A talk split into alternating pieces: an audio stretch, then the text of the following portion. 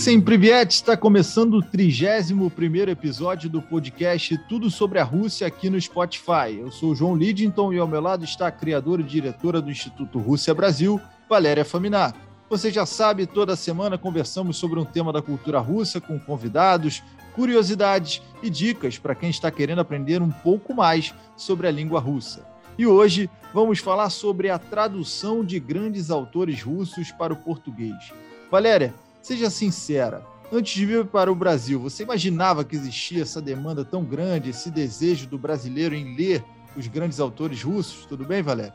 Oi, João. Oi, todo mundo. Um, eu, sinceramente, fiquei muito surpresa, porque, um, assim, é falta nossa na Rússia, mas infelizmente não sabemos muita coisa sobre o Brasil.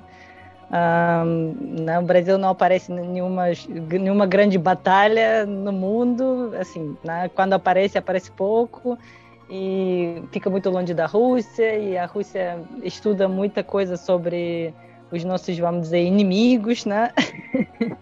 Enfim, a gente tem nossa grande história, a história de todos os a Europa, os Estados Unidos, enfim. Então, infelizmente, a gente conhece muito pouco sobre o Brasil e uh, a sensação que a gente tem, né, o sentimento que a gente tem é que eu, as pessoas do outro lado do mundo também conhecem muito pouco a gente. Que tipo, ah, já que a gente não conhece tanto, então eles também devem conhecer muito. E eu fiquei muito surpresa quando eu cheguei no Brasil e eu vi que uh, tem muitos brasileiros que conhecem os atores russos que leiam os autores russos.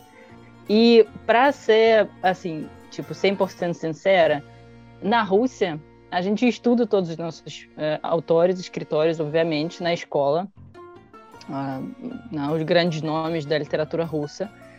Uh, só que o problema é que a gente estuda com idade de adolescente, né? Para você ler Dostoiévski com 15 anos não é algo muito fácil uh, ler, entender né, a profundidade das obras dele. E o que acontece por, por causa disso, eu, né, eu entendo que isso é muito importante, conhecer as obras dos escritores russos né, na escola, mas o que acontece depois disso é que muita gente fica com trauma de, de, dessas, dessas obras grandes, e aí, tipo, a pessoa sai da escola nunca mais abre livro de Dostoiévski, por exemplo. E aí uh, quando eu cheguei no Brasil, eu fiquei muito surpresa que as pessoas, tipo, eu conheci as pessoas que, assim, leram acho que todos os livros possíveis, né? Porque tem traduções de Dostoiévski em português. Eu falei, meu Deus, as pessoas realmente, assim, tipo, tem muito interesse tem muita ah, assim tipo muita curiosidade em saber em ler porque essas obras não são difíceis nem para a gente em russo e a gente mais ou menos entende a realidade né, do, do, que, do que se trata dentro da, das, dos livros, porque por mais que seja algo dos séculos passados, mas a gente entende, né? A gente estuda história, a gente entende como que funciona. E eu fiquei muito, muito, muito surpresa e muito feliz, na verdade, porque eu não imaginava que tanta gente no Brasil ia ter interesse em ler nossos escritores, nossos autores, nossa literatura enfim, foi para mim uma descoberta absurda. E quando eu falo, porque eu estudei filologia, eu, eu tenho muitas amigas que trabalham como professoras de, de literatura russa. E aí, quando eu falo sobre isso para elas aqui na Rússia, uh, elas ficam chocadas. Como assim? Os brasileiros querem ler literatura russa? Os brasileiros querem uh, conhecer mais autores russos, como assim? Tipo, uma surpresa muito grande, mas eu fico muito feliz, muito, muito, muito feliz que uh, existe essa demanda existe esse desejo muito grande no Brasil. Bom, e a gente vai trazer também para o nosso bate-papo um jornalista e tradutor literário, Irineu Franco Perpétuo. É um prazer ter você, ter você aqui com a gente. Irineu, quando é que você começou a fazer esse trabalho de tradução? Quando você teve essa paixão, esse interesse por traduzir obras russas e qual foi o primeiro grande autor que você traduziu? Seja bem-vindo, Irineu. Obrigado, João. Prazer estar aqui falando dessa, desse fenômeno que é muito curioso, como a Valéria disse, porque a inserção da literatura russa no Brasil é inversamente proporcional à presença de russos aqui. A presença física de uma comunidade russa no Brasil é muito pequena. E a literatura russa tem um papel enorme aqui, é, na nossa cultura, na cultura brasileira. É, só um dado, uma curiosidade: o primeiro autor estrangeiro a ter tido uma coleção publicada no Brasil foi Dostoiévski. A gente é, hoje o Brasil é todo na esfera de influência americana, mas até a primeira guerra, a segunda guerra mundial era um país muito afrancesado. Mas antes de qualquer escritor francês, o primeiro escritor que teve uma coleção literária mereceu uma coleção literária aqui no Brasil foi Dostoiévski. É, então, num, e num país em que é, tem muito pouco russo, quer dizer, a, a, nossa conexão com a comunidade é muito pequena. Eu mesmo, não só eu, se você pegar, até é, essa brincadeira, esse exercício para quem está nos, escuta, nos escutando. Entrar numa livraria qualquer, ou então entrar num site de livraria qualquer, vale a mesma coisa, começar a procurar obras russas aleatoriamente e ver o nome dos tradutores. Também 90% vai ser de gente que não tem uma gota é, de sangue russo, né? A, eu acho que a grande porta de entrada, justamente da Rússia, da cultura russa no Brasil, é a literatura. Eu sou descendente de italiano, falo italiano, estudei em escola italiana, mas a literatura italiana no Brasil tem uma é, penetração muito, muito menor do que a literatura russa. Então foi justamente graças à literatura russa que eu fui estudar o idioma aqui em São Paulo é, o quanto tempo faz, vocês vão é, deduzir só do nome da instituição que eu estudei. Se chamava União Cultural Brasil União Soviética. Então ainda foi lá atrás, no tempo que havia uma União Soviética, justamente porque eu é, não fui obrigado na escola, mas na adolescência tive um impacto de uma leitura de Dostoiévski, obviamente o quanto eu entendi disso com 14 anos, não deve ter entendido nada, mas deixou uma impressão forte. Eu acabei indo estudar a língua, mas uh, o início da minha atividade profissional como tradutor vem muito tempo depois. Aconteceu, na verdade, em 2006, porque eu tenho uma segunda carreira de crítico de música clássica e eram 250 anos de nascimento de Mozart. Eu acabei fazendo para mim uma tradução privada de um, de um, texto de Pushkin, o pai fundador da literatura russa, chamado Mozart Salieri, que é o texto fundador do mito desse Salieri invejoso, Hollywood foi descobrir 150 anos depois, mas a, a criação disso é na Rússia em 1825. Então, até para eu poder usar nesse ano Mozart o texto, eu tinha feito uma tradução para mim, e isso acabou indo parar numa editora, junto com outros três textos que Pushkin escreveu naquela época, pequenas peças de teatro que se chamam Pequenas Tragédias. Então, com isso, em 2006, eu iniciei minha carreira de tradutor profissional, tradutor literário profissional, com aí 15 anos de carreira. Eu não sabia, é, só queria comentar que não sabia, Ireneu, é, que a Dostoiévski foi realmente assim um dos primeiros escritores. É, foi uma, uma surpresa, uma surpresa ainda mais agradável para mim agora. É, tá, é... o primeiro escritor que teve uma coleção só dele, de obras completas. Uhum. Isso, é, isso, não, isso quando eu fiquei sabendo, eu não. Eu sabia dessa, dessa, dessa coleção que era importante, mas a gente foi estudar, teu trabalho do professor Bruno Gomide aqui, e saiu antes de qualquer outro. Então você veja, Valéria, que a, a, pode dizer aí na Rússia que o, o, tamanho da literatura russa no Brasil é, é, é inestimável. Não, é. é uma importância cultural muito grande para nós, assim, é uma influência muito forte. Toda, toda a literatura brasileira é marcada pela, pela pela leitura dos, dos escritores russos. Não, isso, isso é muito incrível mesmo, porque assim, é, tipo, quando, quando eu imagino Dostoiévski, que eu, né, eu li várias obras dele e tal, eu não consigo, assim, tipo, olhando para que Dostoiévski ele mostra tanta uh, realidade russa e, e, tipo, os livros dele são tão, assim, tipo, é porque na Rússia a gente costuma falar que a, a nossa alma russa é, é, tipo, ela gosta de sofrer. que tipo, a gente é, que assim, que é, o povo russo ele precisa de um sofrimento na vida, ele precisa de um tipo é, quando tá tudo muito muito fácil, muito alegre, muito tranquilo, é tipo, parece que tá faltando alguma coisa. E aí, quando, a gente, quando você lê Dostoiévski, você consegue sentir, né? Que, tipo, tem alguma coisa, assim, tipo, é, algo... É, algo, não sofrimento, mas assim, sempre procurando algum, algum sentido de vida, da vida, assim, tipo, ah, por que que é assim, como que é, enfim. E aí, uh, o povo brasileiro, para mim, não, não, tipo, não consigo associar uh, uh, essa, essa, né, essa, tipo, nunca imaginava que o povo brasileiro ia se interessar por essa coisa de, de algo procura de sentido da vida o tempo todo e essas coisas de, de Dostoiévski que ele sempre né, trata nos livros dele. E é realmente muito, muito surpreendente, surpreendente isso. Muito interessante também. Com, é, né? Tem essa ideia do brasileiro como um povo solar, alegre, né? Estaria tão distante desses dilemas aí. Mas a, a, a Dostoevsky, especificamente, é um escritor muito constitutivo para a literatura brasileira. Eu vou falar de três escritores brasileiros, cada um num, num, ramo que são muito marcados por ele. Por exemplo, na poesia, o poeta Carlos de Monte falou que uhum. admirava uhum. muito Dostoevsky.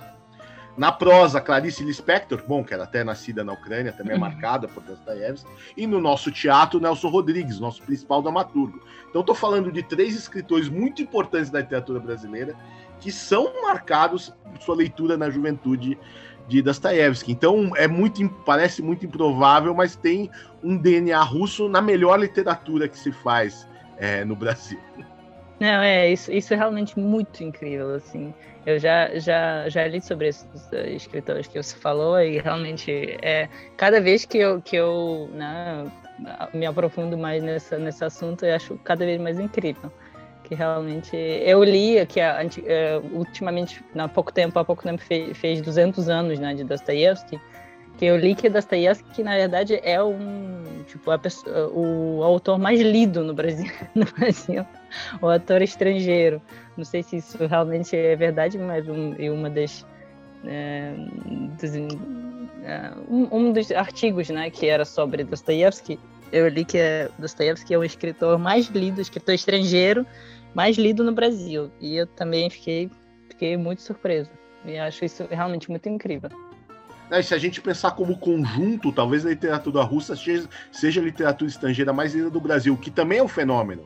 Porque não é só uhum. Dostoiévski, entendeu? Uhum. Se a gente for pensar nos outros grandes, eles também estão bastante é, traduzidos e representados aqui. Já tem, tem um. um, um o, o, o leitor brasileiro já está acostumado a esperar algo da literatura russa, o que até tem permitido mais recentemente as editoras trazerem autores contemporâneos. O leitor brasileiro vê um sobrenome russo, ele dá um, um crédito de confiança. É, Mesmo até... não tendo lido, ele acha que, que vai vir algo de bom. E, portanto, até, até o João, só, só te cortando, até contar uma anedota, não posso dizer direito quem é, mas tem, existe uma editora no Brasil especializada em literatura russa, o escritor brasileiro mandou um romance para lá, um desconhecido que queria ser lançado, falou: vocês podiam inventar um sobrenome, um, a gente podia inventar um, um pseudônimo russo, vocês podiam dizer que eu fui traduzido para o português. Porque ele imaginava que se ele viesse com o nome russo, ele talvez seria mais aceito. Teria um alcance maior, né? Eu ia justamente perguntar sobre isso. Dostoiévski parece o, o, queridinho mesmo aqui do, dos brasileiros, né? Mas é, sem dúvida, o mais traduzido para o português? Ou tem alguém que chega ali perto dele, Irineu?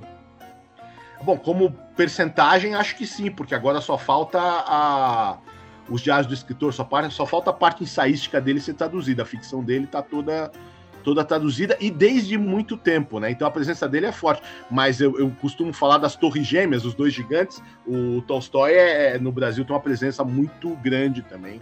É, não tá tudo, tudo, tudo, porque o Tolstói escreveu mais de 90 volumes, mas está muito uhum. traduzido aqui.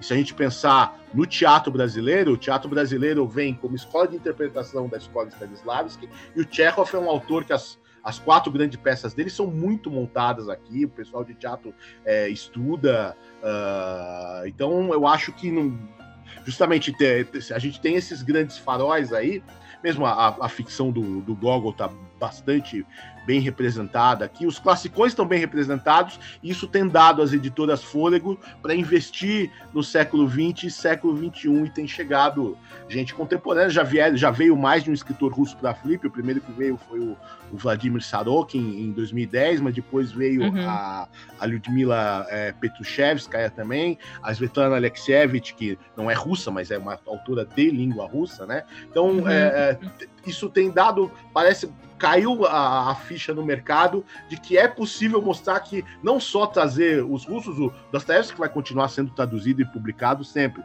mas a Rússia além de Tolstói e Dostoevsky. Isso tem sido possível, possível trazer. Até por isso eu consegui eu recebi encomenda de, de, de, escrever um livro que foi lançado chamado Como Ler dos Russos, né? Uma historinha é, é. literária é. da Rússia. Por que, que é, pode haver um livro assim? Porque existe muito russo para as pessoas lerem em português. Se não houvesse uma publicação da literatura russa desde os primórdios até hoje, não justificaria a existência de um livro assim. Então acho que é, tem essa peculiaridade a literatura russa no Brasil. Claro que vai, vai ter lacunas sempre, que aos poucos vão sendo preenchidas, mas ela chegou com um corpo é, literário, com uma literatura em conjunto muito bem representada na sua totalidade em língua portuguesa. Eu fico, eu, eu fico assim, quase chorando aqui de emoções, porque é tão, é tão lindo saber que realmente, assim, tá cada vez mais, que o público realmente quer ler a literatura russa cada vez mais, porque a gente tem muita coisa para oferecer. Tem, tem tantos autores realmente, assim. E o público não quer, como o público está cada vez mais exigente quanto a traduções também. Acho que dá, dizer isso para o público em geral. Falei dessa edição da José Olímpio, esses livros russos começaram a chegar no Brasil no final do 19, começo do 20, a grande maioria era com tradução indireta, tradução de outras línguas. Naquela época a praxe era traduzida do francês, hoje se continuasse isso, a praxe seria traduzida em inglês. Mas também criou-se a cultura de que tem que ser tradução direta. E aí tem essa coisa linda.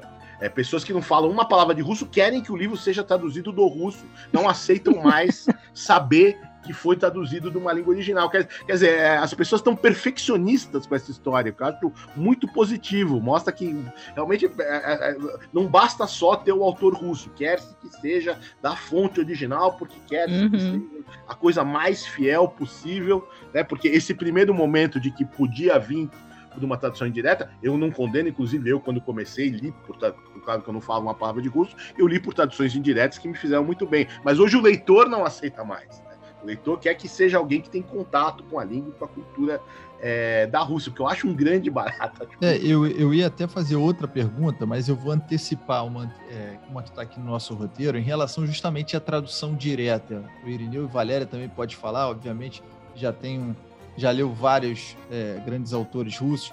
Dizem que o ápice de quem está aprendendo russo é poder chegar ao nível de ler um poema de Mayakovsky na língua original. Irineu, Valéria, vocês que tiveram, obviamente, essa experiência, é realmente muito diferente em termos de profundidade a tradução ser feita assim de forma direta para chegar o mais próximo possível da intenção do autor? Ou vocês acham que isso não conta tanto? Olha, é, eu vou fazer uma, uma brincadeira com a, com a tradução. Bom, primeiro, eu, eu acho que não é qualquer tradução direta que é melhor que qualquer tradução indireta, como eu disse. Se tiver um papel fundamental na difusão da literatura russa no Brasil, também não é dizer que não é acabar com isso. É, é melhor haver tradução indireta do que não haver tradução. Mas eu vou remeter uma brincadeira de infância, não sei. Bom, na Rússia com a Valéria, não faço a menor ideia. O João, não sei se na sua, como eu sou mais velho, se na sua ainda tinha isso. É uma brincadeira que a gente chamava de telefone sem fio. Sem que dúvida. você ia. É, que você uhum, ia no ouvido uhum. da pessoa e falava uma frase e, e a frase ia sendo transmitida, né? E aí você chegava uhum. no fim e aquilo tinha mudado, né? Na tradução direta tem, pode ter essa questão do telefone sem fio, né? Porque você tem um intermediário já. Você tem um, um, um gerador de ruído no meio uhum, entre. Uhum. É, quer dizer, primeiro que a tradução em si, uma tradução já tem isso. Isso é meio inevitável, né? Claro que eu, eu, digo, o ideal seria que todo mundo pudesse ler tudo no original. Isso inclui a Bíblia em aramaico, inclui é, é Homero em grego antigo, e, enfim, e o Murakami em japonês, e as sagas é, do Gilgamesh em sumério. Isso não é possível, né? Então existe o tradutor, que, que, é, que é esse se você tiver uma visão otimista, esse cara que permite que a gente fale de uma literatura mundial, porque permite que as obras circulem, ou na visão pessimista que eu gosto, eu sou aquele cara que vai no produtor rural, compra caqui por 50 centavos, vende a 5 reais na cidade, o cara pega a caixa e descobre que tem uns caqui machucados lá. Então tem um, um, um, intermediário, tem uma, sempre tem uma certa, uma certa perda nesse processo. Então quanto mais gente você põe no meio do caminho, maiores são os riscos de você ter perda de contato com o original. O original vai ficando cada vez mais distante, né? Então acho que o, o, o, o principal ganho da, da, da, tradução direta é que você elimina um intermediário nesse processo do telefone sem fio. Né? Quando a tradução direta é assim, é a, a, a Valéria fala no meu ouvido, eu falo para você. Com a tradução indireta, a Valéria uhum. fala para mim, eu falo para você, você vai falar para mais um. Então o processo de perda é, é maior, né? E além disso, quer dizer, você não tem é, a, a, as escolhas que o tradutor faz quando você traduz numa língua indireta também se diminuem, né?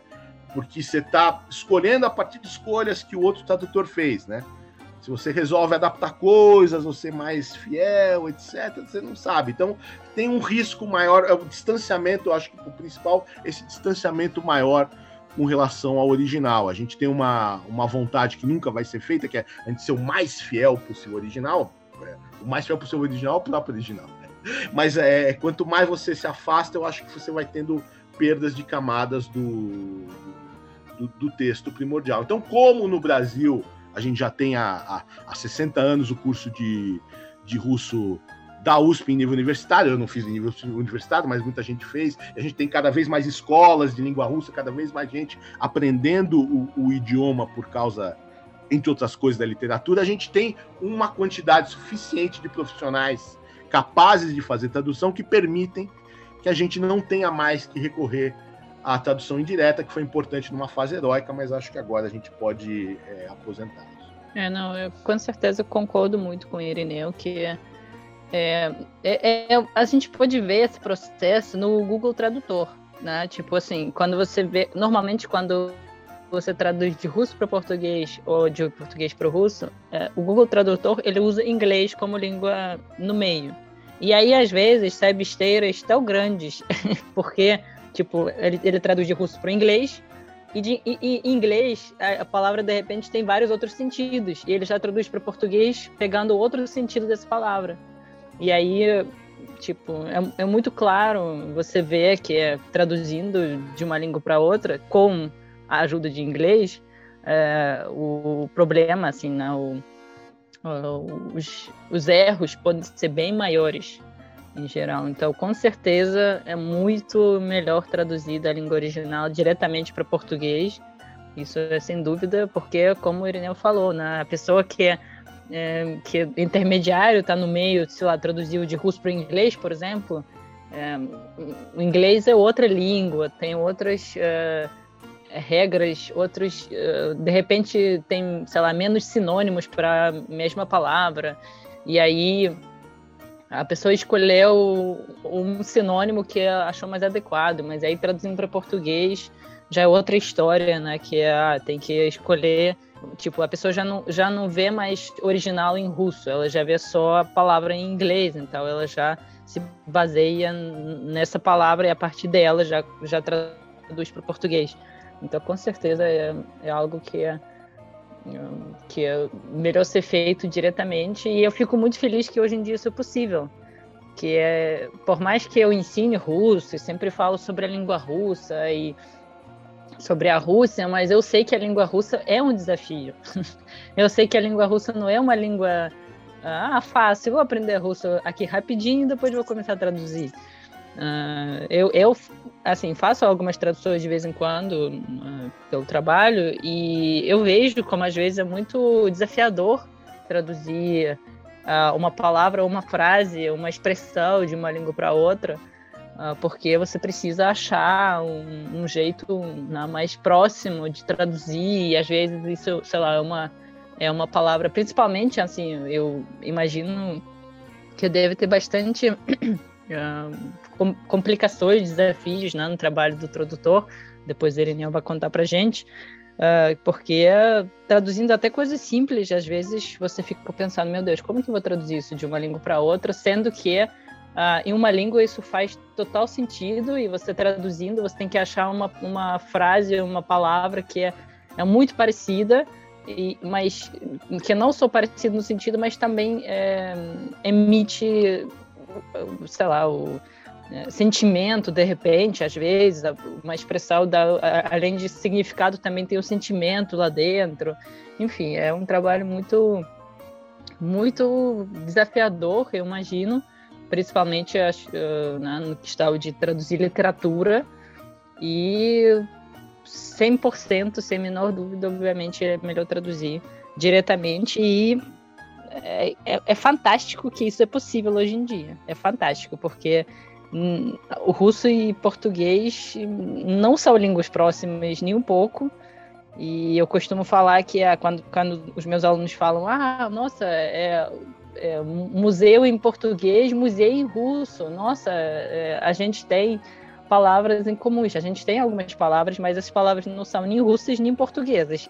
A gente sempre pega essas palavras de alguma terceira língua, né? ou seja, as nossas línguas, infelizmente, não são tão um, assim, tipo, não tem tanta influência no mundo para dar uh, tantas palavras para o mundo para as outras línguas poderem usar. Então, é.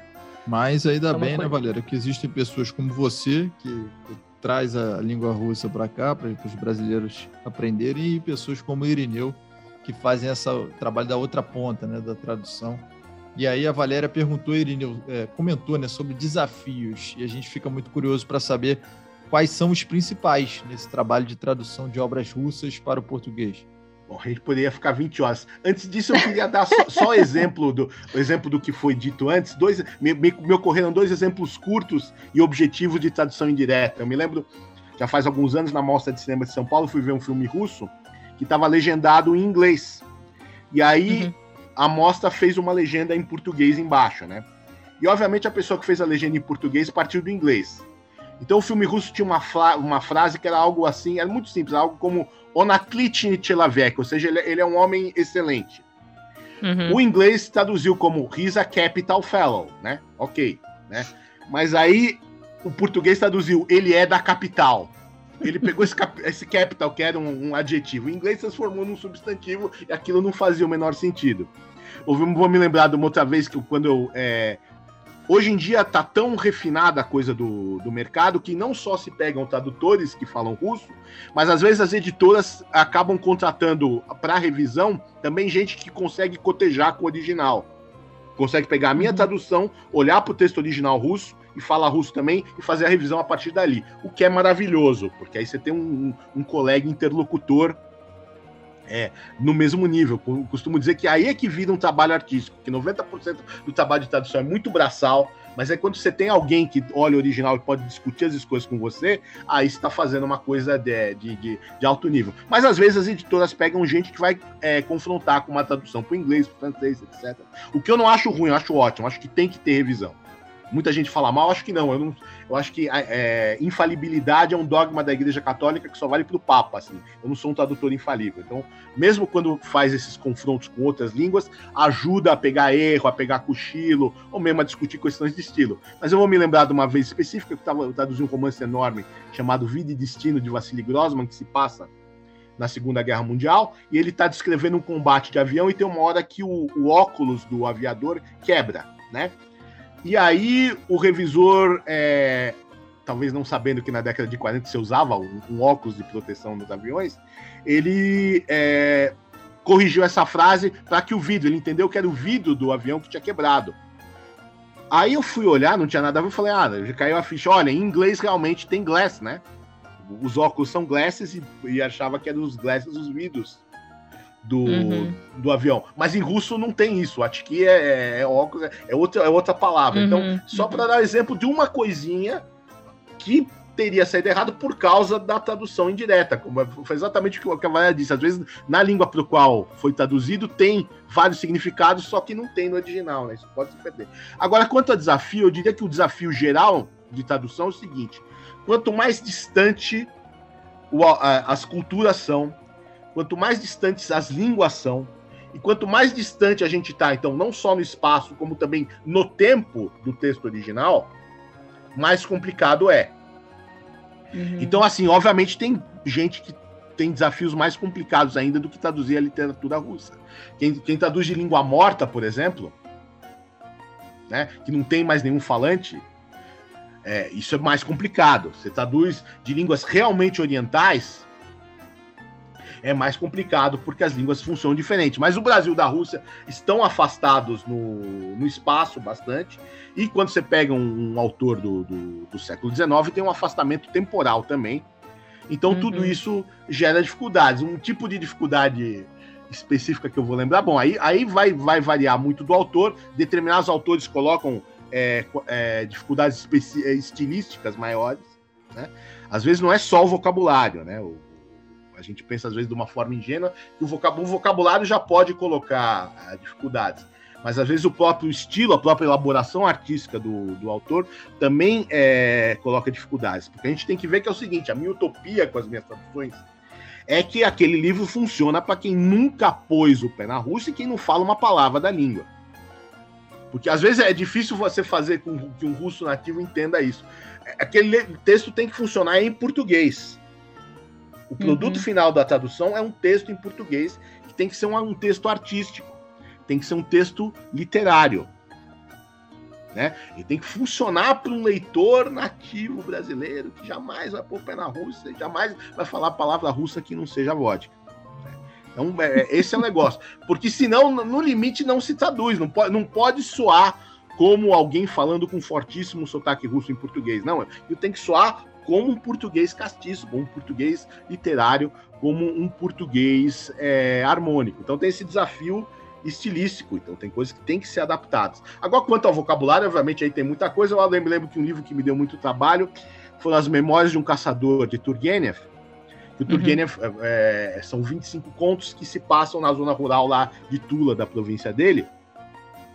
E ele sai na caça, mas na verdade é, a caça é o, o, o pretexto para ele poder ter mobilidade social e mobilidade geográfica. Então, além de descrever a sociedade, ele descreve muito a fauna e a flora do lugar. E ele descreve de um jeito bastante meticuloso. Então, se o projeto do poético do Turgenev é ser bastante cuidadoso com essa descrição da fauna e da flora, isso em português tem que aparecer também. Agora uhum. é o uhum. seguinte: a gente está em países que não só distantes, como que estão em hemisférios diferentes. E a minha, o meu desafio era justamente achar o nome das plantas e dos bichos que tinha lá em Tula, achar nomes em português. Lembro que me perguntaram: é, ah, não funciona pôr em latim? Claro que não. Se ele tivesse feito um catálogo científico de espécies, eu podia pôr. Se tivesse posto em latim no original, sim. Mas não, ele pôs em russo. Então tem que estar. Tá, se a língua de saída é o russo, a língua de chegada tem que ser o português. Então eu tinha, eu tinha que ir atrás. Isso se não existisse a internet, eu não teria conseguido fazer. Tinha que ir atrás do bichinho. E mesmo assim, quando chegava no nome em português, fazer uma segunda checagem porque é impossível. O Turgenev lá em Tula não pode dar tiro, tá dando tiro num bicho que existe só aqui no Pantanal Mato Grossense, né? Haja espingarda. Então, esse, por exemplo, é um dos, dos desafios. Então, e aí, inclusive, eu, eu, aprendi que, às vezes, na tradução, eu tenho que consultar. Claro, uma outra vez eu vou, posso ir atrás de um falante nativo de russo por causa de uma coisa específica da língua. Mas muitas vezes eu vou atrás de gente que não fala o idioma russo, mas que são especialistas em determinadas áreas. Por exemplo, meus amigos, eu, por causa da música clássica, eu conheço algumas pessoas que atuam como figurinista em ópera, né? Eles já estão habituados em receber de mim uma foto de uma peça de roupa e dizer como diz isso em português. Como vocês chamariam isso se você tivesse que falar? Então a gente às vezes tem que consultar é, essas pessoas. Então, isso tão, são alguns dos, dos muitos é, desafios que estão. Quanto mais distante está a cultura do país, melhor. Eu lembro que tinha uma, uma jovem estudante que dizia: Ah, eu não aguento mais ter que explicar o que é o que é kvass, né? Essa bebida russa, uhum. esse fermentado russo, que eu particularmente gosto. Ah, a gente tem que deixar o nome e explicar em, nota de rodapé. Ela diz: não, não aguento mais fazendo roda, nota de rodapé. Eu falei: muito simples, abra uma franquia chamada Kvass Brasil, põe Kvass em todas as nossas praias, todo mundo vai saber o que é Kvass e não vai precisar explicar. Porque, porque com vodka é assim, né? A vodka uhum. a gente não uhum. precisa explicar o que é, porque isso tá, tá na cultura brasileira. Outras coisas não estão. Né? Então, às vezes, a gente pode, pode adaptar, ou às vezes a gente tem que manter o nome original, porque não vai achar uma, uma palavra de, de equivalência. Né? Tem coisas que são tipo, por exemplo, às vezes, é, quando o autor faz um trocadilho, eu tento criar um trocadilho adaptado em português, porque senão você, coloca aquele trocadilho em russo que não faz sentido e você joga uma nota hum. de rodapé, você está explicando a piada e matando a graça da história, né? Quando é provérbio, a, também se, a menos que o, que, o, que o significado seja muito essencial naquela frase, né? Então tudo é contexto, tudo depende. Mas às vezes provérbio, muitas vezes eu procuro achar um provérbio brasileiro equivalente, de sentido parecido. Por quê? Porque lá em russo, o cara lê aquele provérbio, é uma coisa que ele escuta desde a infância. Vai ressoar a música no ouvido dele, vai ter uma, uma relação afetiva. Então, se eu achar um provérbio em português, eu estou conseguindo recriar o efeito. Né? Uhum. Então, então, e, e, às vezes, claro, a gente tenta coisas parecidas que têm a mesma ideia.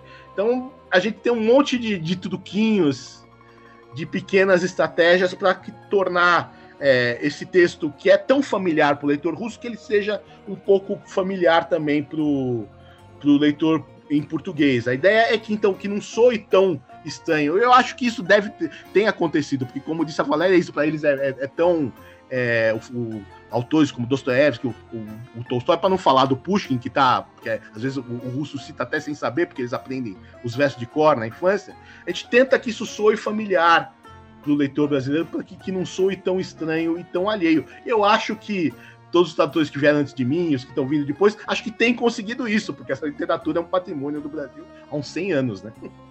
É, é, eu, assim, entendo bem o que a Ireneu está falando sobre essas coisas de precisar explicar o que, que é a palavra, né, a coisa, porque, é, é, Ireneu, você faz essas todas as coisas através dos livros, né, tipo, traduzindo para o público português, e eu é, faço também essas coisas com os alunos, né, quando a gente ensina russo, a gente não só ensina a língua, a gente também ensina cultura, então sempre falo sobre algumas coisas típicas daqui, e aí você precisa, uh, tipo, primeiro, além de explicar o que, que é, você também precisa achar uma palavra. Uh, né? Por exemplo, como você falou, os nomes dos, dos bichos, os nomes dos, sei lá, das frutas, uh, das coisas, né? Que, que em russo faz total sentido e traduzindo para português, o que, que normalmente acontece? Traduzindo para português vem palavra latina. Aí, e aí eu falo para os alunos, eu falo, isso faz sentido? Não. Eu falo, tá, peraí, então vou, vou, vou procurar mais. vou procurar uma outra palavra que vai fazer mais sentido, porque realmente, assim, se a gente procurar um, um pássaro, um bicho, um, uma fruta é, que não existe no Brasil, né, que é, é, é, um termo muito, muito específico, e aí vem um monte de nomes em, em latim, tipo, que não faz sentido para ninguém. E realmente uma, é um desafio muito grande achar essas, essas palavras, né? E uh, exatamente uh, eu, eu fico assim, eu fico muito uh, grata por todo o trabalho que vocês, tradutores, fazem, porque isso realmente é algo muito difícil, ao meu ver. Que você precisa entender o, o sentimento em russo e depois pegar esse sentimento e traduzir em português, tipo, é, mostrando sentimento que seja é, entendido pelos leitores brasileiros. Isso eu acho muito, assim, é realmente um grande desafio, porque é, é algo que é, uh, não é só, né, como o Ireneu falou, não é só traduzir, tipo, palavra por palavra, né, porque aí não vai fazer sentido. E aí os, os livros vão ficar um, distantes, estranhos, eh, ninguém vai entender nada e, obviamente, né, não será uma coisa interessante para o público. Então, realmente é algo que é, é um desafio, acredito que bem grande. Vocês, você, Elineu e os outros tradutores, vocês estão de parabéns por fazer essa parte de aproximar um pouquinho a cultura russa, né? Os, uh, os escritores russos para o público brasileiro, isso, assim, é incrível, eu acho muito incrível. Eu queria reforçar uma coisa que a Valéria falou que é bem importante, que o professor Boris Schneiderman dizia, né, que traduzir é traduzir cultura, né? Que traduzir palavras, uhum. isso o, o, Google Tradutor faz razoavelmente bem, palavras isoladas especialmente, Uhum. faz razoavelmente bem, ou o Yandex tradutor, ou quem, o tradutor de internet que as pessoas forem usar, né? Mas tem essa, tem essa questão do, não existe texto sem contexto, né? E aí todo esse contexto é importante. E aí também até acho que as pessoas sempre perguntam. Claro que a, gente tradutor, o que a gente tem principal para a gente é dominar perfeitamente a língua de chegada, a língua portuguesa na qual a gente faz o, o, o texto. Quanto mais a gente dominar a língua de partida, do, do, caso aqui do russo, também melhor. Mas também é fundamental ter uma. E hoje em dia a internet permite isso, ter uma vivência da cultura da, de onde aquilo veio. Não é só conhecer as palavras, conhecer o léxico e a gramática e tal, mas também se, quanto mais a gente puder saber do contexto cultural do lugar, e hoje em dia é uma maravilha, porque na internet eu posso ouvir rádio, assistir TV da Rússia, encher o saco de quantos se eu quiser em tempo real, coisa que lá atrás, quando eu comecei na, na União Cultural com o Brasil União Soviética, para chegar um, um VHS de um filme russo, era um era já uma coisa heróica para chegar um jornal, e o jornal que chegava ainda era do Pravda, com três meses de atraso, e a gente tinha que dar graças a Deus que estava conseguindo pegar alguma coisa que vinha daquele lugar, quer dizer, o, o mundo, na verdade, no, no, sentido negativo, era muito maior lá atrás, quando a gente começou a, a estudar. Eu acho heróicos os tradutores que trabalhavam naquela época. Eu me lembrei também uma história do professor Barry Schneiderman, quando ele foi em, em 1944 traduzir para o português os irmãos Karamazov de, de Dostoiévski. Ele tinha um, um dicionário para consultar no Rio de Janeiro, que é o dicionário russo-francês, que estava na, na Biblioteca Nacional. Então veja a, a, que coisa mais heróica. Ele tinha que ir até quando é. ele tinha alguma dúvida.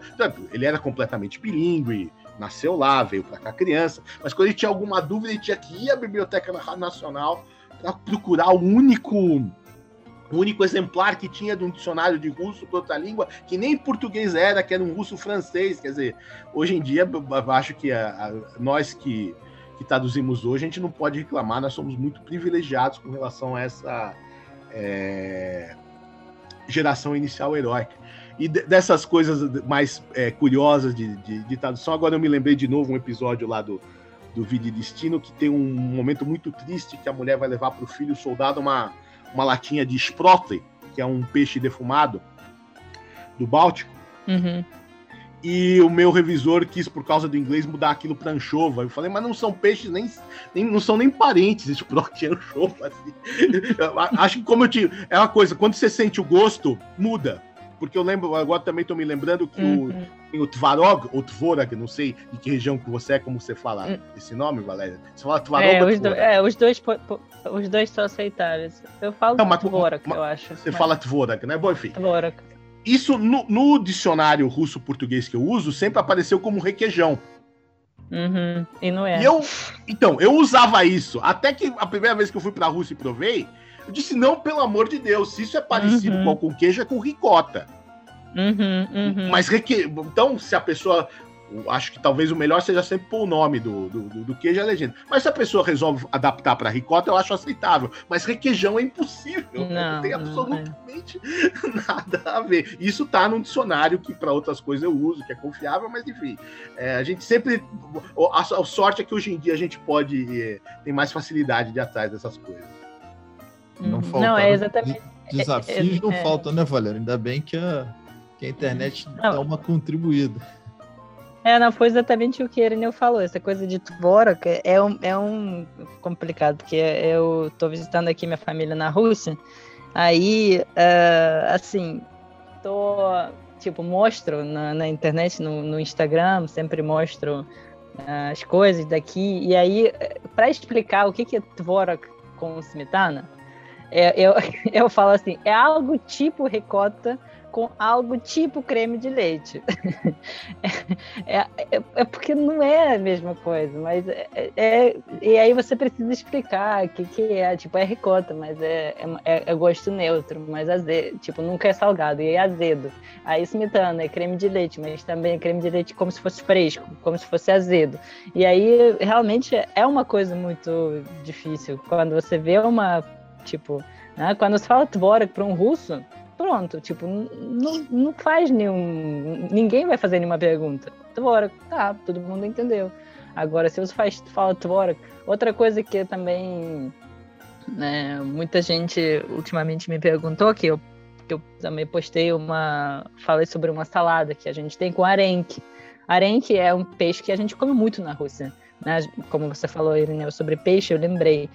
E aí, para eu explicar o que é arenque para as pessoas, mesmo que existe nome em português, muita gente, o que é arenque? O que é isso? O que, que é? Como, como assim? Como, como gosto? Como... Para explicar isso é muito difícil. É, é, é, você está falando do, da, da, dos Liotka Podchubo, e é isso? Aquela... É isso, exatamente. Ah. A salada com arenque. isso. E aí, só pra... é, então, isso seria algo como arenque de casaca, assim, arenque de casaca. É, é a, a, a, tradução literária, a, arenque só pro casaco de pele. Muita gente uhum. traduz assim mesmo. Só que aí, tipo, arenque só pro casaco de pele, eu acho que é muito louco. Tipo, se, se eu, eu tento imaginar, né? Se eu, como brasileira, tentando ler arenque só pro casaco de pele, primeiro que nem, nem sei o que, que é arenque. Segundo, por que que, por que, que só casaco de pele? O que, que casaco de pele tem a ver com salada? Tem a ver com peixe? Tem a ver com né? Tipo, nada com nada. É muito estranho, mas é, é, isso, né? É o trabalho que realmente tem que ser feito. Tipo, explicar, peraí, deixa eu explicar o que, que é arenque. Aí depois, por que, que tem casaco de pele? De onde vem essa coisa de casaco de pele dentro da salada? Enfim, é algo bem, bem divertido. É verdade. Eu, Valéria, eu queria agora fazer uma experiência inversa. Existem obras brasileiras que foram traduzidas para o russo, que fizeram sucesso aí na Rússia. Você disse realmente que aí na Rússia pouco chega de Brasil, né? Tem chegado muito é, telenovelas, mas em termos de literatura. Olha, assim, é, queria eu falar a mesma coisa para vocês que Ireneu falou, né? Que é um escritor brasileiro, é um dos mais traduzidos aqui na Rússia. Mas é uma pena que na Rússia, infelizmente, talvez porque a gente já tem tanta nossa literatura que a gente meio que deixa outra mais do lado, né? É, mas infelizmente tanta coisa, né? Tanta coisa traduzida como vocês têm em português de russo, não temos infelizmente aqui uh, na Rússia traduzido de, né, de português do Brasil para cá para o russo. Eu acho que um dos mais famosos, né, que, que é um dos mais, escritores mais famosos aqui é Jorge Amado. É, ele até tem. Uh, muita gente conheceu ele, obviamente, pelos livros dele, mas também tem até um. Uh, eu acho que o a popularidade dele mesmo realmente veio uh, por causa de um filme, que na verdade nem é um filme brasileiro, é um filme americano, é, que é uh, Capita Capitais de Areia, acho que se chama assim. Uh, e ele, tipo, foi é, o filme feito no, na base de livro do Jorge Amado. E aí ele veio para a União Soviética, ainda na época da União Soviética ele veio. Uh, foi algo, tipo, na, na época da União Soviética realmente tinha poucos filmes estrangeiros vindo para a Rússia. E aí foi algo que fez muito sucesso. E aí, através desse filme, acho que muitas pessoas conheceram Jorge Amado e, e depois, né, tinha várias uh, traduções dele. Tem vários livros dele traduzidos para o russo. Uh, agora, se a gente falar sobre uh, algo mais recente, algo mais moderno, mais contemporâneo, né? Eu acho que um dos poucos autores contemporâneos, é, até que tem algumas traduções, mas um dos poucos que é, que é relativamente conhecido entre as pessoas é Paulo Coelho. Ele fez, é, ultimamente, nos últimos, sei lá, não sei quantos anos, mas no século XXI, que ele fez sucesso com vários livros, vários livros dele foram traduzidos para o russo. Uh, e várias pessoas uh, leram os livros e ele ficou relativamente famoso, assim. Não posso dizer que, tipo, ah, todo mundo conhece Paulo Coelho, mas bastante gente conhece, dá para achar em qualquer uh, livraria o livro dele traduzido para o russo. enfim, esses, esses são... é uma pena, porque eu acredito que é... tem muito mais autores brasileiros uh, que uh, merecem ser traduzidos para o russo, que merecem uh, realmente o que o público russo merece conhecer. E infelizmente não temos tanto. Mas é o que, o que eu falei, não sei se é por causa da que a gente já tem muita coisa.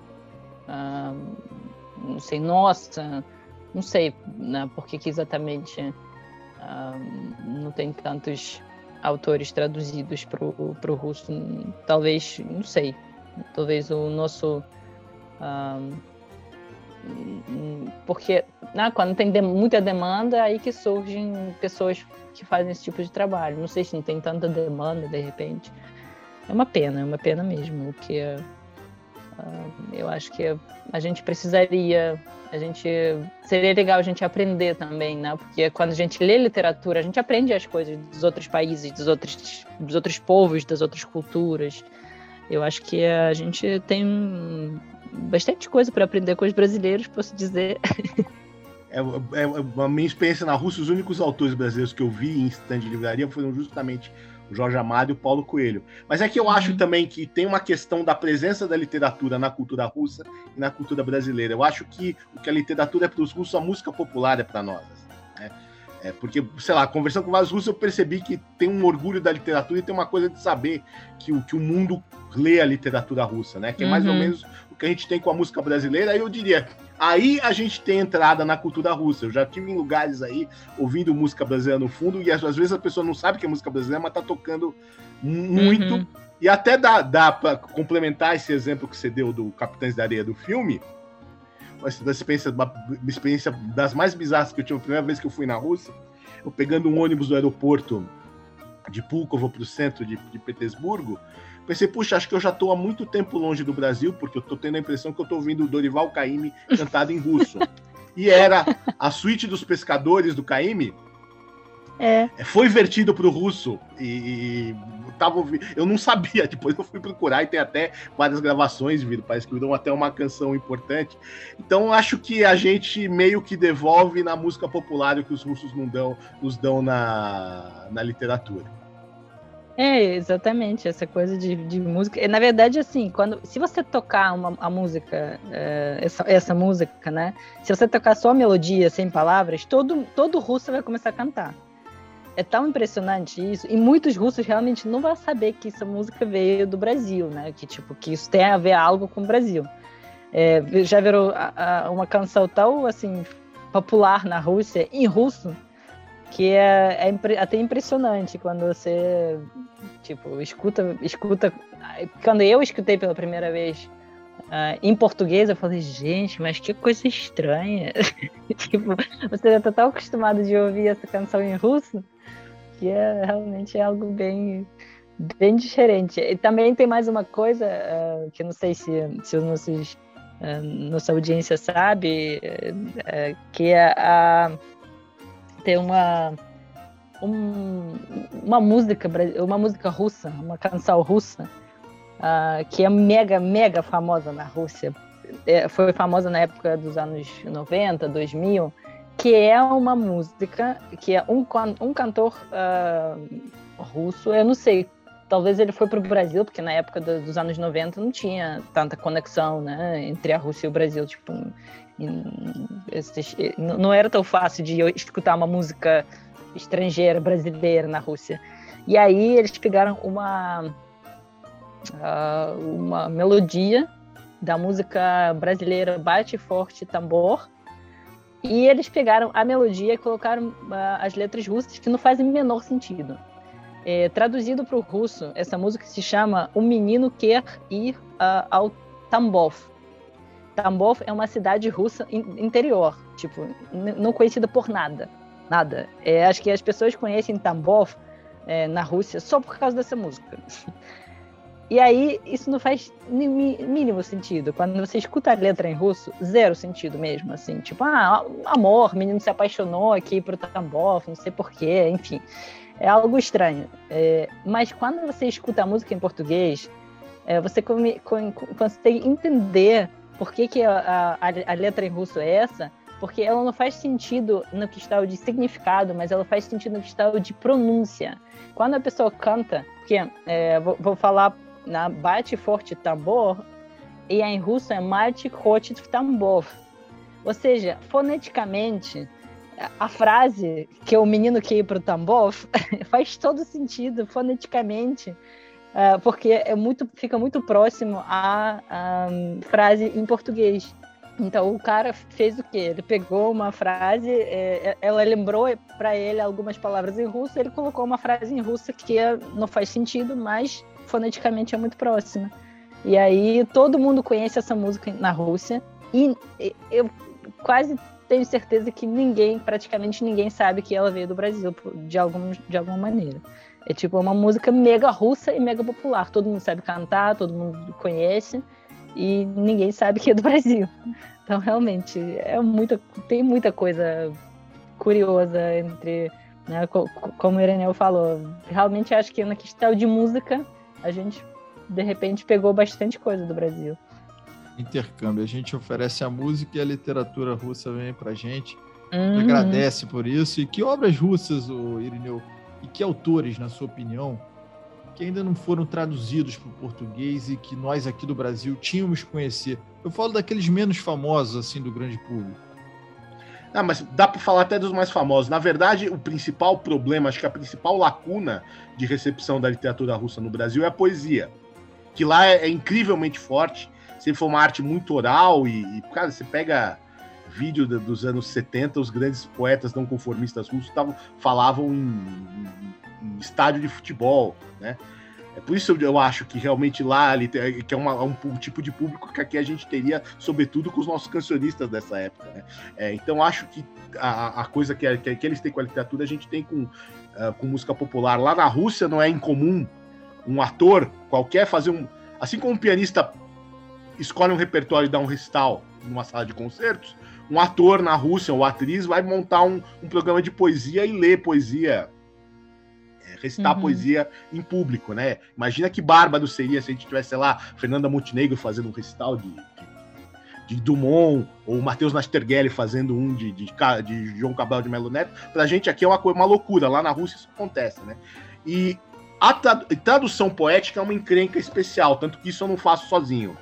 Eu nunca faria, mas agora eu arrumei um parceiro poeta, então eu, a gente consegue fazer, eu dou o significado, ele faz poeticamente, porque eu acho especialmente no caso da, da poesia russa, que sempre foi rimada, metrificada, mesmo no século XX, onde no resto do mundo se faz muito verso livre e se quebrou um pouco a questão, a conexão com a música. Mas cada um vai para o lado que quer, mas na Rússia sempre teve muito perto da fala, né? Então, é, uhum. traduzir poesia só o significado perde-se muito. Então, tem uma escola no Brasil que acha disso, eu concordo com isso, que a gente tem, tem, deveria tentar recriar o esquema métrico e o esquema rítmico do original, o que é uma encrenca, então não faço. Eu dou para um poeta que faz. Mas é, eu acho que essa, esse seria o principal é, lacuna de recepção, entrar, entrar forte a poesia russa no Brasil. Tem um poeta russo no Brasil que é bem conhecido, que é o Mayakovsky é o poeta russo mais uhum. conhecido no Brasil, e esse está traduzido aqui, claro que estão fazendo mais é bom, mas esse é um poeta que faz sentido para nós.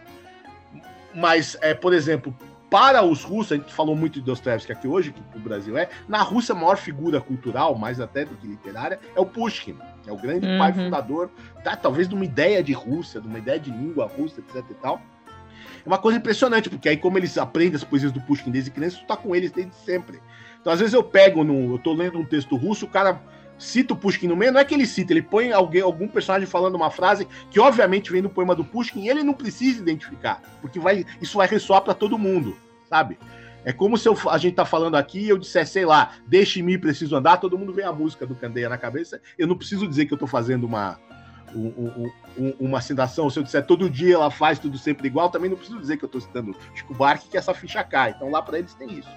Então eu creio que a poesia, inclusive a poesia do. Então, a poesia mais importante que tem na Rússia, que é a poesia do Pushkin, daí essa poesia e toda a grande poesia russa, eu acho que precisa é, ser mais, mais traduzida por aqui. Eu acho que se, se tivesse uma lacuna importante na recepção, eu acho que é essa. Acho que a gente ainda, já que a gente já conhece tão bem a prosa russa, já que ela já tão bem representada, claro que sempre pode ter mais. Lembrei do o, o Nobel de Literatura, o Mikhail Sholokhov, tem um, uhum. ganhou o Nobel de Literatura por causa de um, de um, romance que se chama O Dom Silencioso, que foi até traduzido para o português, mas está fora de catálogo há mais de 40 anos. Teria, claro que seria legal ter uma obra importante como essa e outras, mas eu acho que se pensar num conjunto, eu acho que os poetas russos precisam estar tá mais representados. Já que a prosa russa está tão bem representada, precisaria, precisariam chegar mais esses grandes nomes da poesia russa, como Akhmatova, como Brodsky, como Tsvetava, que são um pouco conhecidos já, como Mandelstam, que está traduzida até a prosa dele, que é menos importante, mas a poesia não, ou Pasternak, que todo mundo conhece do Doutor de Vago, uhum. mas sobretudo Pasternak foi um poeta, foi um poeta muito melhor do que o prosador, inclusive. Então seria bacana se começasse a entrar essa grande, essa grande poesia russa. Uhum, realmente, realmente. Para mim, para mim, na verdade, o, o que Ireneu falou, é, para mim sempre foi uma surpresa. É, que quando eu cheguei no Brasil, eu não sabia quais autores eram lidos no Brasil, né? Como já falei, a gente não, não conhece tanta coisa do Brasil na Rússia. E eu não imaginava que, que era logo assim, conheci no início, né? Quando cheguei, que era Tolstói e Dostoiévski, como o Irineu falou, realmente, assim, eu não imaginava que seria Tolstói e Dostoiévski que ia fazer sucesso no Brasil. Nunca. Se alguém me, pens... Se alguém me perguntasse antes de eu ir para o Brasil, ah, você acha que o que, que os brasileiros leem da literatura russa? Jamais eu ia pensar em Dostoiévski e Tolstói, que obviamente são grandes escritores nossos, mas como Ireneu falou, acho que o primeiro escritor que vem na mente de todo russo quando você fala sobre literatura russa é Pushkin. É, é, ele é um, um rei, sei lá, um, um rei da literatura russa pra gente. E para mim sempre foi assim, sempre fiquei questionando por que, que ele não é a, a pessoa mais traduzida no Brasil. Não, não só no Brasil, né, mas em geral. Né, que como a gente está falando né, sobre o Brasil, no Brasil, né, mas em geral, né, tipo fora da Rússia, por exemplo. E aí, de repente, realmente porque Pushkin é muito mais poeta para gente do que é escritor uh, né, de todas as outras coisas. E a poesia é muito difícil de ser de ser traduzida. Já, se os livros, se os livros em geral, né, de russo para português já é difícil traduzir, poesia imagino que ainda é bem mais complicado. Mas é como como o Ireneu falou, realmente a gente tem é, Pushkin, por exemplo, inserido na nossa cabeça. É, no dia a dia, assim, é, outro dia mesmo eu lembrei é, que, que eu tô acompanhando, assim, tipo, o tempo muda toda hora, né, que agora é inverno na Rússia, Aí o tempo muda toda hora, que é, é, um dia faz muito frio, outro dia faz menos frio, e aí normalmente quando faz mais frio, aí, aí que aparece sol, porque o sol não aparece na Rússia todo dia. Quer dizer, né? claridade aparece, o sol tá lá através das nu atrás das nuvens. E aí um dia abriu aqui a sol, era tipo só menos 10, que, é, que já é bem frio, e abriu o sol, e aí eu a, levantei da cama, olhei para a rua e pensei na hora, assim, maroto e sol dente desse, assim", que significa frio e sol, dia maravilhoso. É, que é, é, a, primeira, a primeira linha de uma poesia do Pushkin. Que é algo que você, tipo, você nem pensa, você nem, nem procura na memória, já olha e algumas coisas já fazem total sentido na hora porque realmente Pushkin pra gente é, é, um dos escritores mais importantes e as poesias dele a gente decora, memoriza em vários anos da escola, tipo, em várias séries da escola a gente conhece várias poesias dele e aí memoriza eles todos, enfim, realmente é algo que é, seria muito legal, né? Ter talvez um dia chegar no, no nível, né, que é ah, o brasileiro levanta da cama, olha para a janela e pensa em uma frase do Pushkin. Seria tão legal. Vamos chegar lá. Tomara que a gente chegue. E como eu disse antes aqui, né, graças a pessoas como vocês, a gente consegue avançar, né? A gente falou aí de desafios, né? Com certeza já tem uma evolução muito grande nesse processo todo. Irineu, a gente começou o podcast perguntando sobre o seu primeiro trabalho na tradução, né, do russo para o português. Estou curioso para saber sobre os últimos trabalhos e queria que você falasse especialmente sobre o livro Como Ler os Russos, você citou ele aqui no início do podcast também, que foi lançado em abril deste ano. É, nesse ano eu tive muitos lançamentos porque as pessoas perguntavam: você não dorme e tal? Não, é que a pandemia fez o mercado segurar coisas, então livros que tinham que ter saído no ano passado acabaram saindo nesse ano, então veio, foi um aluvião de coisas. É, tem um projeto importante com Tolstói, com a editora 34, saiu uma tradução de Ana Karenina, que não é pouca coisa, e eu entreguei para eles há dois anos minha tradução de Guerra e Paz. Acho que depois disso eu poderia me aposentar, ficaria muito feliz com essas duas coisas. E agora, no fim do ano, tá para sair pela editora Calambaia, também ligado a Tolstói, minha tradução da Sonata Kreutzer, e aí, como tem referência a uma obra musical de Beethoven, é um projeto que me fala muito ao coração, porque una, une minhas duas atividades musicais, é, profissionais de crítico de música e, e tradutor de russo. E essa edição da Sonata Kreutzer a gente vai publicar junto com duas novelas que a mulher do Tolstói, a Sofia Tolstaya, é, escreveu meio como que em resposta ao marido. Vai ser um volume de uma DR familiar dos Tolstói quebrando pau lá em, em As Napoleana, enfim, problema deles. E neste ano eu ainda tive o orgulho de fazer o primeiro uh, livro no Brasil de uma escritora russa contemporânea, que é a Ludmila Ulitskaya. Ela sempre uhum. aparece cotada para o Nobel, e a gente lançou um, um livro que eu chamaria de um ciclo de contos dela, que se chama Meninas, que são meninas na entre 9 e 12 anos de idade, nos anos 50, na Rússia, em volta da. no período em volta da morte de Stalin. Eu chamo de um ciclo de contos, porque talvez eles pudessem ser lidos de forma independente, mas as personagens recorrem, aparecem de um ponto no outro. Você vê que eles se entrelaçam, na verdade. Então, é, então são algumas das coisas que a gente lançou nesse ano, além de finalmente esse livro que eu, na verdade, eu também escrevi em 2019, mas que só saiu agora, que é Como Ler os Russos, que foi uma encomenda da editora Todavia para mim. Eles justamente achavam, eles, eles disseram que queriam que, que fosse o livro até o título. Eles justamente tiveram a, a percepção de que no Brasil existe, não é que existe um ou outro escritor russo que faz sucesso, né? Por exemplo, falei, ah, da, da, minha frustração com a literatura italiana, uma das escritoras contemporâneas que mais faz sucesso no Brasil é uma italiana, Helena Ferrante, né? Mas entre o Dante Alighieri e Helena Ferrante tem um monte de gente que escreveu e que não está representado aqui. Na Rússia esse retrato é mais homogêneo, né? Então, uhum. como ler os russos é, é um livro no qual, na verdade, eu tento. Eu conto uma historinha da, da literatura russa dos primórdios até hoje fazendo uma mediação entre o cânone russo brasileiro e o, o, o cânone da literatura russa fora, ou seja, o que os russos acham importante, o que o Ocidente acha importante e aquilo que está editado no Brasil, né?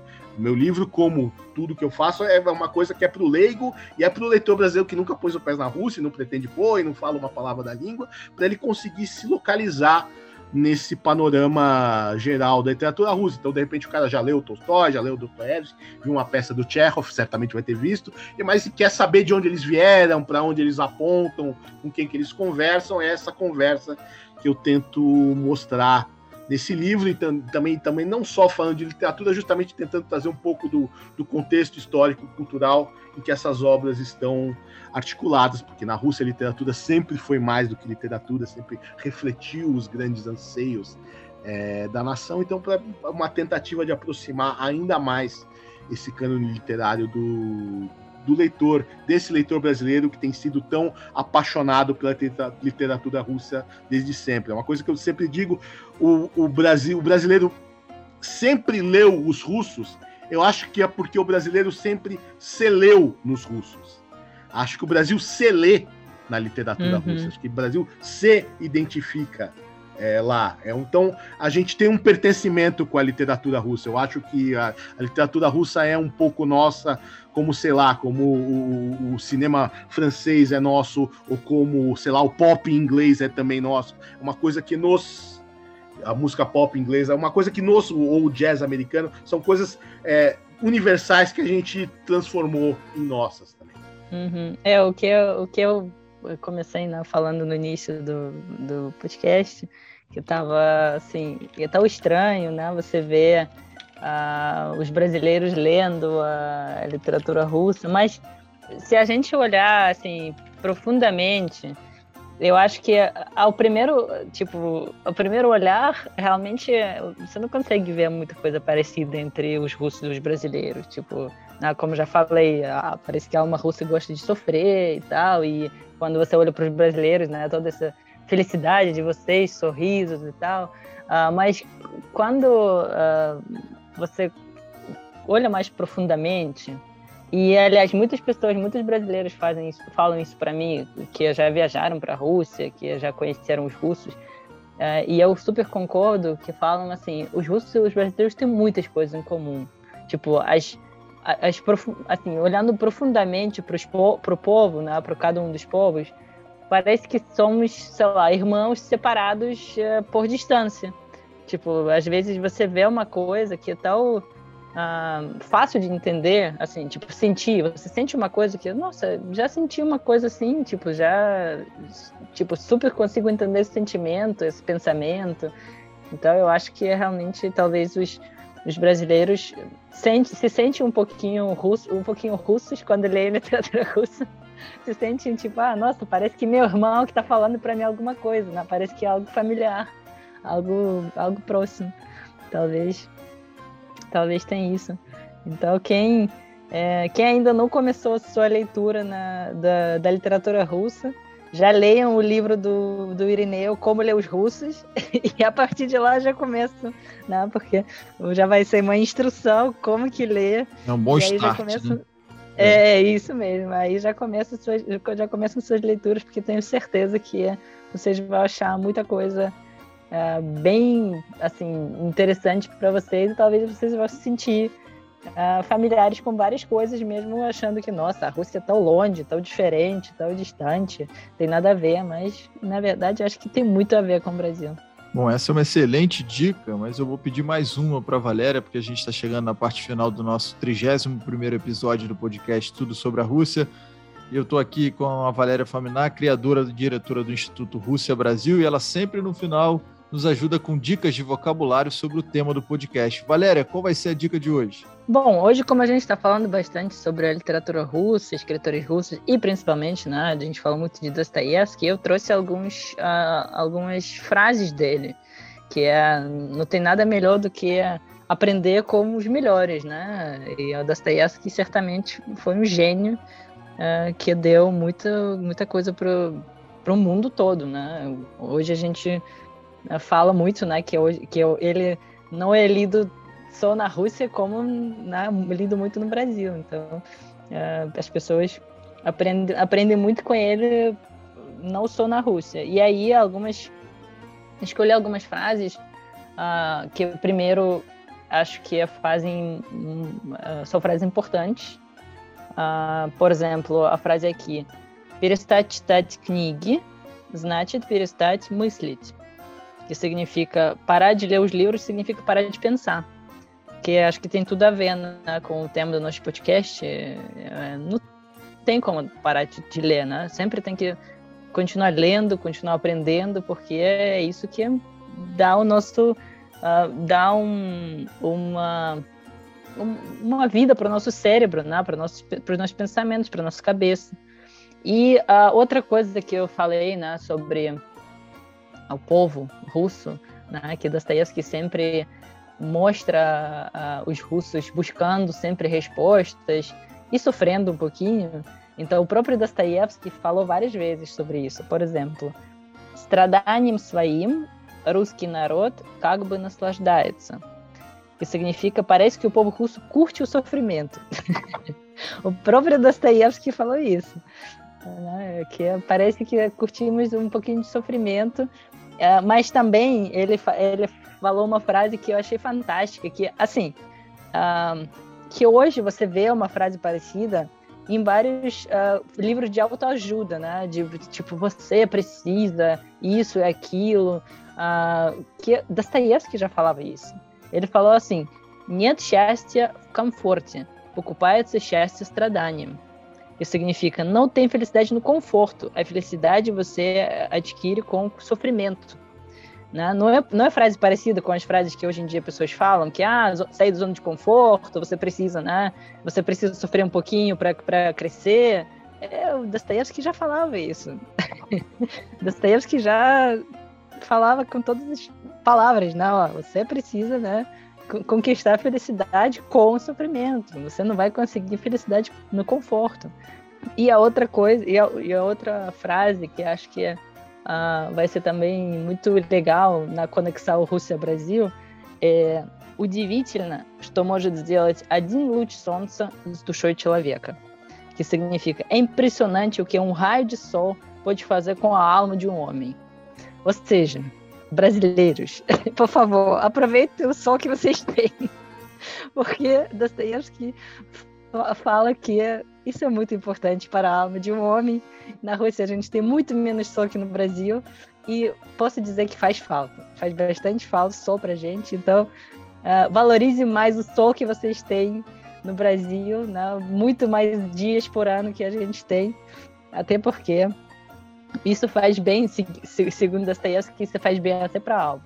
Como sempre, todas essas frases uh, em russo com tradução vocês podem achar no nosso Instagram, arroba Instituto Rússia Brasil, no post sobre este episódio do podcast. Bom, quero aproveitar também para agradecer muito ao jornalista e tradutor literário Irineu Franco Perpétuo. Irineu, foi um prazer enorme ter você aqui com a gente, se emprestar um pouco do seu tempo para bater esse papo aqui no podcast. Obrigado, Valéria. Obrigado, João. Obrigado a todos os ouvintes do podcast. Foi um enorme prazer, um privilégio poder estar aqui para conversar num nível tão alto do meu trabalho. Obrigada, realmente, Irineu. Foi um, uma. Você trouxe para gente uma informação, um conhecimento fantástico da sua área, que eu acho que Né? Acredito que depois dessa, desse episódio, ainda mais pessoas vão se interessar pela literatura russa, ainda mais pessoas vão querer uh, procurar algum livro russo para começar seus, sua leitura e seus estudos.